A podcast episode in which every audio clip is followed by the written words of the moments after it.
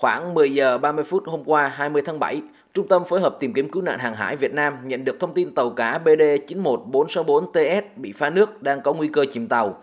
Đây cũng là lần cuối cùng trung tâm thu nhận được thông tin từ tàu bị nạn. Lúc này, tàu BD 91464TS gặp nạn cách thành phố Nha Trang khoảng 120 hải lý về hướng đông đông bắc và tình hình thời tiết khu vực đang rất xấu, mưa dông cục bộ rất phức tạp, gió to, chân sóng cao từ 3 đến 3,5 mét.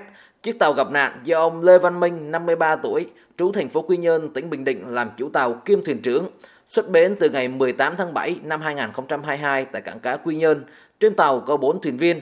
Ngay khi nhận được thông tin, trung tâm đã cố gắng liên lạc rất nhiều lần với tàu nhưng không nhận được phản hồi từ tàu bị nạn.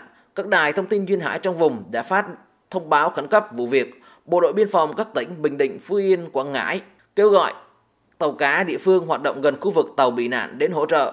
Tàu SA 2701 đang ứng trực tại Nha Trang đã được điều động khẩn trương lên đường thực hiện nhiệm vụ cứu nạn 4 thuyền viên của tàu. Hơn 15 giờ chiều qua 20 tháng 7, tàu Pacific Spirit của Hồng Kông trên đường từ Trung Quốc đi Malaysia sau khi nhận được thông báo khẩn cấp vụ việc đã cứu vớt được 4 thuyền viên của tàu cá BD 91464TS khi những người này đang trôi giạt trên một chiếc thúng.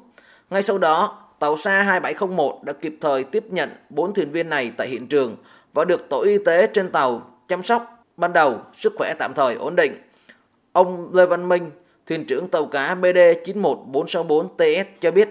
Giá như ờ, bữa đó mà cái thúng mà nó, nó, nó hư hay là bị nước thì chắc bốn anh em tôi cũng chết rồi. Thì ra hiệu tèo tèo đi ngang mình lên dội lên nái lấy lá đồ mình quét nữa nếu như ờ, mà bữa đó mà không có tàu thì chắc qua đêm đó là chắc dòng lạnh ờ, chết lạnh luôn. Giờ rủi ro thiên tai mà